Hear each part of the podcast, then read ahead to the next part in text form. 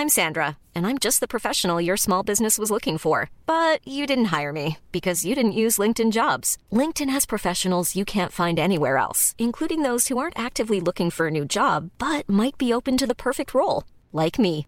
In a given month, over 70% of LinkedIn users don't visit other leading job sites. So if you're not looking on LinkedIn, you'll miss out on great candidates like Sandra. Start hiring professionals like a professional. Post your free job on linkedin.com/people today.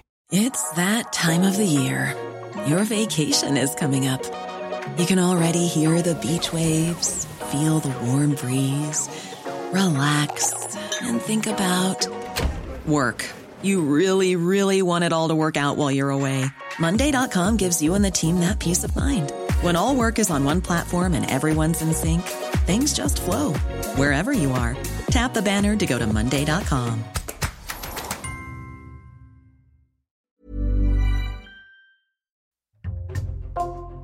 Bonjour, c'est Thibault Lambert et vous écoutez Code Source, le podcast d'actualité du Parisien.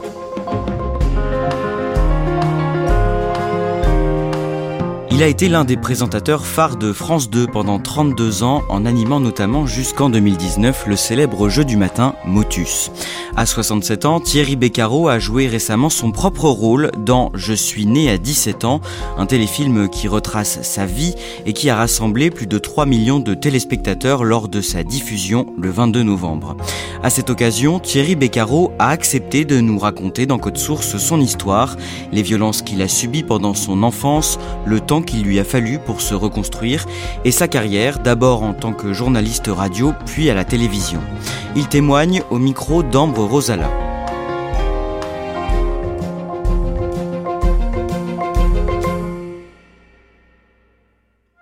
Quand je lui ai proposé que l'on se rencontre, Thierry Beccaro a immédiatement accepté.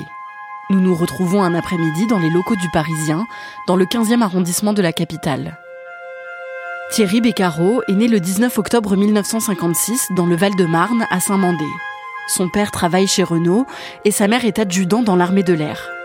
Comme leurs emplois du temps varient beaucoup et que sa mère est parfois amenée à travailler de nuit, Thierry Beccaro est confié tout bébé à sa grand-mère Anna qui habite dans les Yvelines. Elle habitait dans une maison euh, avec un grand jardin, euh, avec des lapins, des poules, etc. Et c'était une vie très très heureuse avec ma grand-mère parce que le temps n'existait pas avec elle. Il n'y avait pas de dimanche, lundi, mardi, mercredi, jeudi, vendredi, samedi. Euh, c'était vraiment... J'aurais pu aller n'importe où avec elle. Elle me prenait par la main et hop, moi je, je la suivais. Et c'était l'insouciance, quoi. C'était une énorme affection. Les voisins de sa grand-mère ont une télévision, ce qui n'est pas encore très répandu à l'époque. Thierry Beccaro a environ 4 ans et il se forge ses premiers souvenirs de télévision. À cette époque-là, on est dans les années 60, il y a ceux qui l'avaient et ceux qui ne l'avaient pas, la télé. Et il y avait des voisins, monsieur et madame Edouin, qui avaient la télé. Et le mercredi soir, il y avait la piste aux étoiles. C'était, c'était merveilleux. Ma grand-mère m'habillait. J'étais comme un sous-neuf on s'habillait bien pour aller voir la piste aux étoiles chez les voisins. C'était comme un, comme un cérémonial, quoi. C'était quelque chose de très, de très solennel. Sa petite sœur Valérie naît en 1960. À sa naissance, Thierry Beccaro, qui a 4 ans, retourne vivre chez ses parents, dans un appartement au 11e étage d'une tour HLM à Colombes, dans les Hauts-de-Seine. Sa vie change alors radicalement. Son père, né en Italie, est un homme très complexé. Il est souvent insulté à cause de ses origines, ce qu'il ne supporte plus. Et il est aussi très jaloux. La jalousie, euh, euh, le fait que ma mère travaille avec des hommes, puisque ma mère, elle, travaille au ministère de l'Air, qui était une très jolie femme. Et donc mon père va la chercher tous les soirs.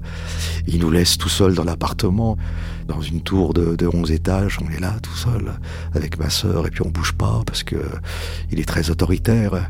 Et, tout ça a commencé à, fusionner dans le mauvais sens du terme, quoi, comme si le, volcan commençait à, bouillonner et puis euh, bah, l'éruption euh, s'est faite progressivement euh, et sur ma mère et sur moi.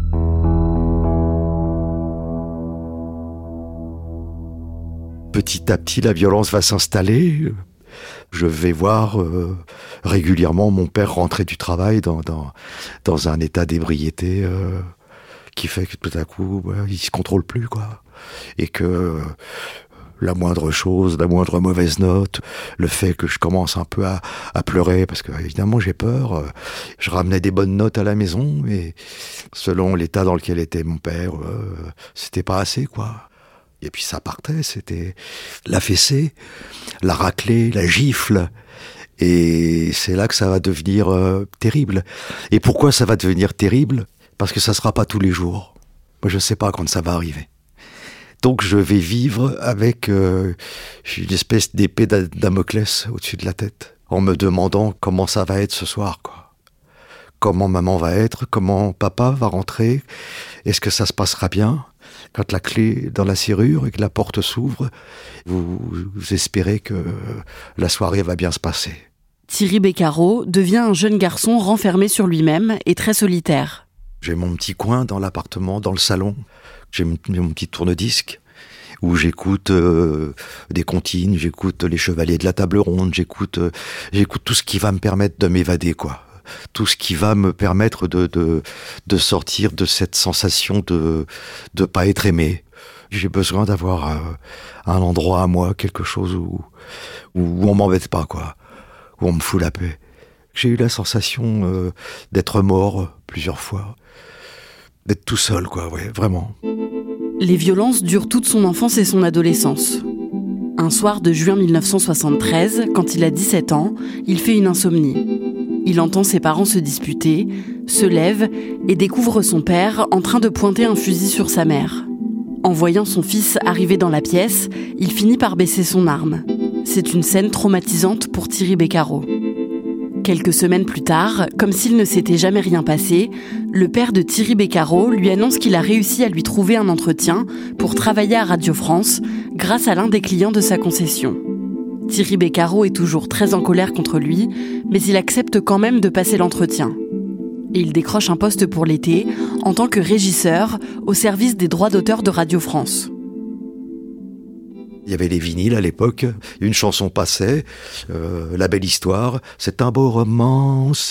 Hop, on me remettait le vinyle, j'écrivais sur euh, le papier adéquat, euh, voilà, une belle histoire, Michel Fugain, parolier, celui qui a fait la musique, 2 minutes 35, et tout ça, ça partait à la SACEM, et ça permet à, tous les artistes de vivre.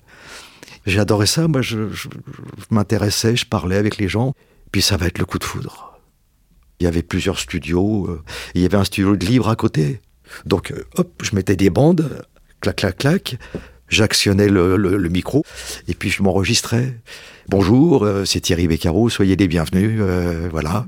Je me disais un jour, bah, peut-être que ça marchera. Thierry Beccaro revient les étés suivants. En 1980, quand il a 24 ans, on lui propose un poste de standardiste dans l'émission nocturne de Macha Béranger, Allo Macha. Il accepte tout de suite. Ce contrat de travail lui permet de partir de chez ses parents et d'emménager dans un petit appartement. Depuis la scène du fusil, il ne subit plus les violences de son père, mais il ressent énormément de colère et de souffrance. Et Macha Béranger, elle faisait des émissions pour ce qu'on appelait les sans-sommeil.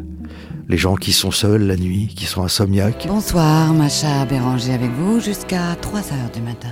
C'est moi qui sélectionnais les appels.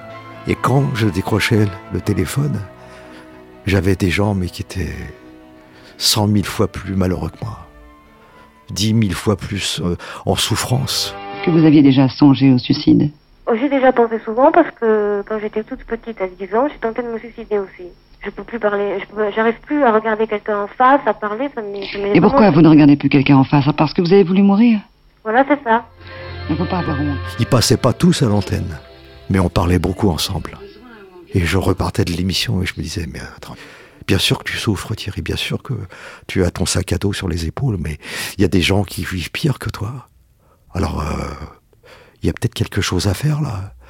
Et si on transformait tout ça Si on ne restait pas sur l'amertume, l'aigreur, l'idée de vengeance, de revanche Si on donnait du sourire aux gens, de la bonne humeur L'année d'après, en 1981, Thierry Beccaro devient reporter pour la radio bleue qui s'appellera ensuite France Bleu.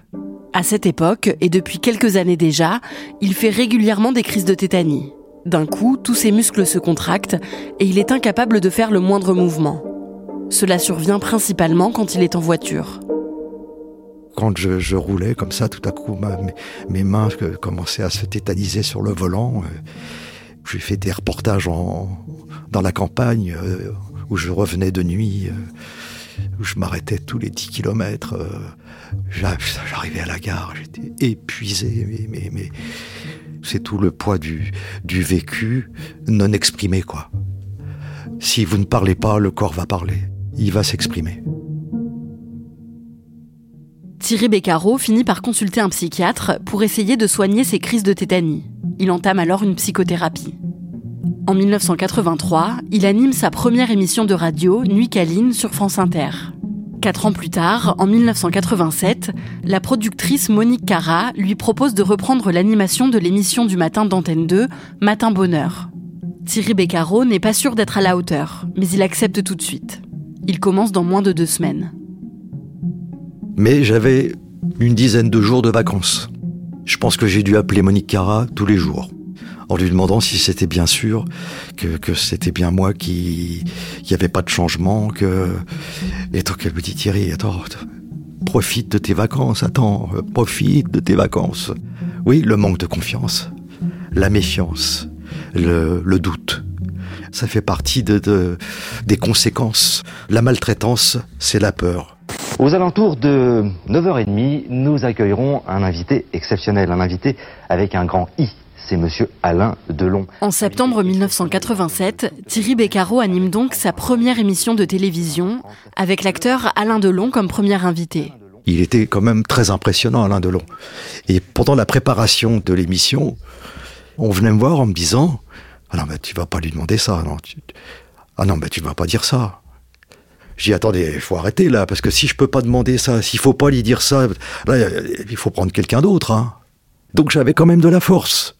Et j'ai fait j'ai fait, ouais, c'était une jolie émission. Comment vous sentez-vous plus à l'aise En jogging ou en, tenue, disons, plus... Non, euh, moi je suis à l'aise partout, je suis à l'aise avec vous parce que vous êtes fort sympathique. Ouais. Parce que je sais que vous êtes un petit peu nerveux et je trouve ça très touchant, très émouvant. Bah écoutez, je vous dis, c'est important de commencer bah, c'est gentil de son émission avec vous. J'en garde un souvenir ému parce que lui savait que c'était ma première et il m'a gentiment applaudi à la fin.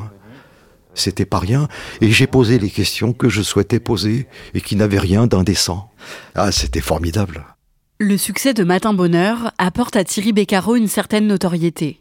Il commence à être reconnu dans la rue et à signer ses premiers autographes. À la radio, à la télé, euh, tout à coup, euh, bah on est connu, et puis on est reconnu. Et puis c'est génial, parce que quand on est maltraité, on est, on est humilié, quoi. On n'est pas grand-chose. Alors, euh, on a envie de devenir quelque chose, quelqu'un. Malgré son succès professionnel, Thierry Beccaro continue de faire des crises d'angoisse régulièrement. Il poursuit sa psychothérapie et un jour, lors d'une séance, son psychiatre tente de comprendre d'où peuvent venir ces crises qui arrivent principalement quand il est en voiture. Et lui me dit tout simplement Mais la voiture, c'est quoi pour vous? C'est. Oh, bah, je lui dis C'est mon père. Mon père vendait des voitures, c'est symbolique, hein le toit de la voiture, l'autorité, l'enfermement. J'ai commencé à comprendre euh, pourquoi papa était devenu comme ça, pourquoi maman était comme ça, et pour comprendre que tout n'était pas aussi noir, tout n'était pas aussi blanc. Et petit à petit, j'ai compris.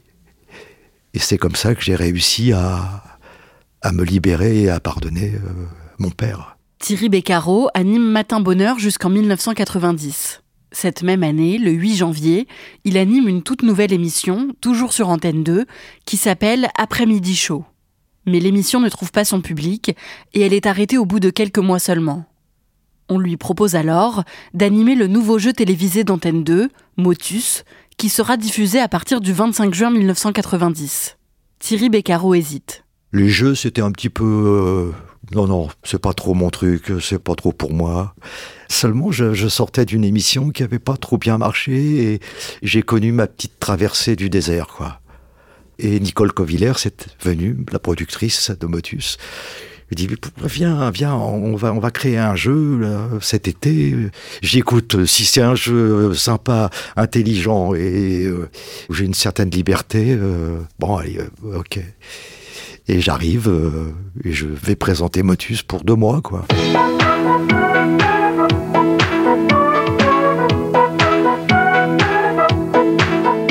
Je signe pour juillet-août. Ambiance formidable, une voix off euh, sympatoche comme tout, avec qui je me marre bien, Jean-Luc Reichmann, on s'éclate bien, et puis l'émission accroche quoi.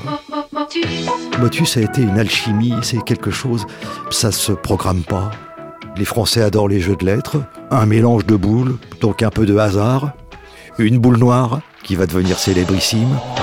Attention, il y a des boules noires qu'il vaut mieux éviter. C'est un petit conseil que je vous donne, un petit conseil euh, d'ami. Ça a été incroyable. Je suis toujours allé euh, tourner Motus, mais vraiment, mais euh, en sifflotant, quoi.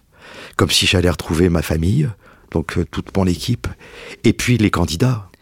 Voilà l'alchimie. Comment tout à coup, ce qui pourrait rester du plomb se transforme en or. Mais comment, quand je suis chez monsieur et madame Edouin et que je regarde la piste aux étoiles, Comment est-ce que je peux, moi, tout petit minot de 4 ans, deviner que je vais vivre tout ça? Donc voilà, le petit Thierry là à l'intérieur, j'ai envie de lui dire, euh, on s'est quand même bien débrouillé. Hein. Et on a fait du chemin quand même. Comme quoi, tu vois, on a bien fait de pas rester en colère, de pas rester euh, sur la tristesse, sur l'amertume. Euh, voilà, on peut marcher main dans la main tranquillement. Le jeu Motus est finalement prolongé et au fil des années, Thierry Beccaro devient une figure populaire du paysage audiovisuel. Pendant des décennies, il n'a jamais parlé publiquement de son passé d'enfant maltraité. Mais en 2018, il décide de rendre publique son histoire pour aider à libérer la parole autour des violences intrafamiliales.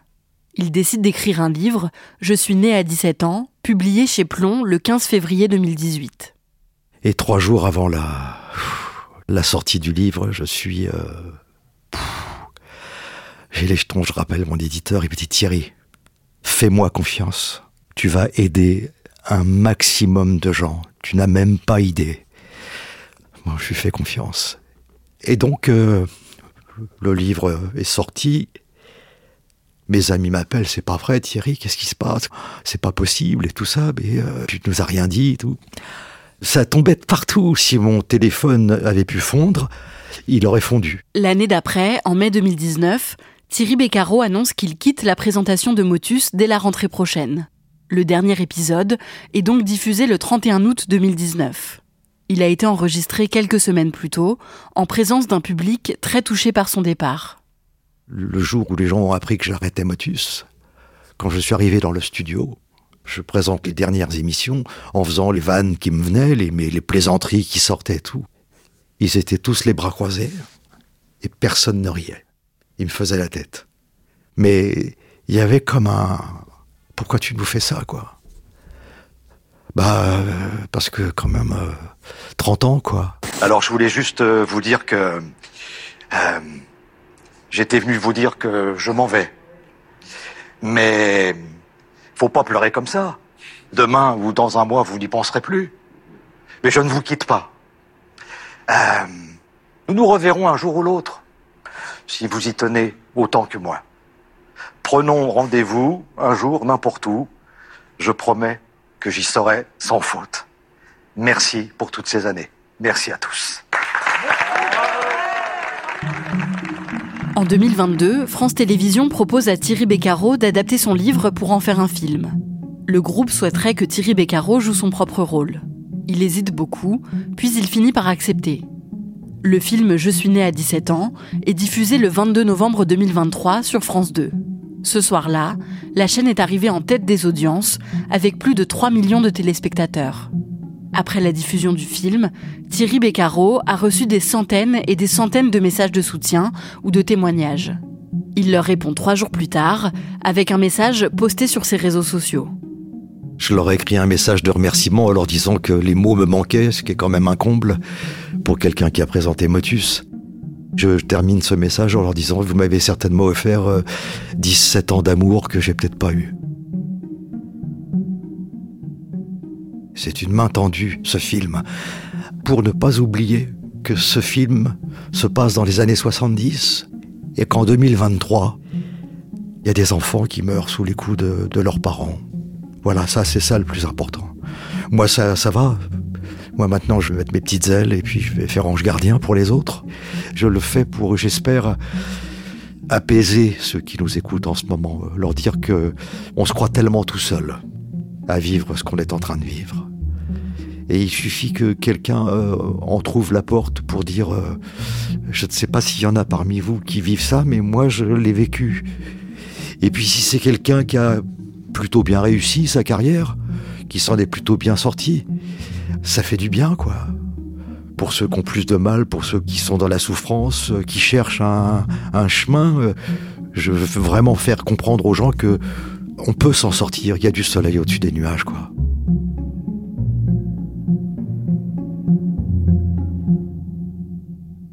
Ambre, est-ce que Thierry Beccaro en veut toujours à son père des violences qu'il a subies dans son enfance? Non, il m'a expliqué que ça avait été un long chemin, mais que grâce à la psychothérapie notamment, il avait réussi à pardonner à son père.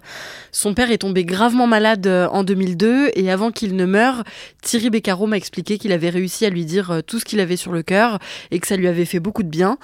Par contre, il m'a aussi dit qu'il avait un regret, c'était que son père euh, ne lui ait jamais demandé pardon. Il est aussi le père de trois enfants qui sont tous adultes, le plus jeune a 21 ans aujourd'hui. Est-ce qu'il en parle un peu? Il en parle un petit peu, oui, dans son livre. Il raconte qu'avant la naissance de sa première fille, dans les années 80, il appréhendait beaucoup de devenir père. Il avait surtout peur de reproduire ce que lui avait fait subir son propre père. Mais il raconte qu'ensuite, après la naissance de sa fille et de ses deux autres enfants, il a été très épanoui dans son rôle de père. Depuis plusieurs années, Thierry Beccaro est engagé dans la lutte contre les violences faites aux enfants. Qu'est-ce qu'il fait concrètement? Alors, il a été nommé ambassadeur de l'UNICEF, donc euh, l'association de défense des droits de l'enfance, euh, en mars 2019. Il a mené une mission en Côte d'Ivoire et il compte mener d'autres missions un peu partout dans le monde. Et aussi, il s'engage en continuant de témoigner, tout simplement, en racontant son histoire et surtout en parlant dans les médias de l'importance du 119, qui est donc euh, le service qui est dédié à la protection des enfants en danger. Merci Ambre Rosala et merci à Emeline Collet pour son aide et j'ajoute que le téléfilm Je suis né à 17 ans est disponible pendant 6 mois gratuitement en replay sur la plateforme France.tv. Cet épisode a été produit par Raphaël Pueyo et Clara Garnier Amourou, réalisation Julien Moncouquiole. Si vous aimez Code Source, parlez-en autour de vous, laissez-nous un commentaire et des petites étoiles sur votre plateforme d'écoute préférée. Vous pouvez nous écrire à cette adresse codesource at leparisien.fr. Code Source, un nouvel épisode chaque soir, du lundi au vendredi. Et le samedi, ne ratez pas Crime Story, le podcast de faits divers du Parisien.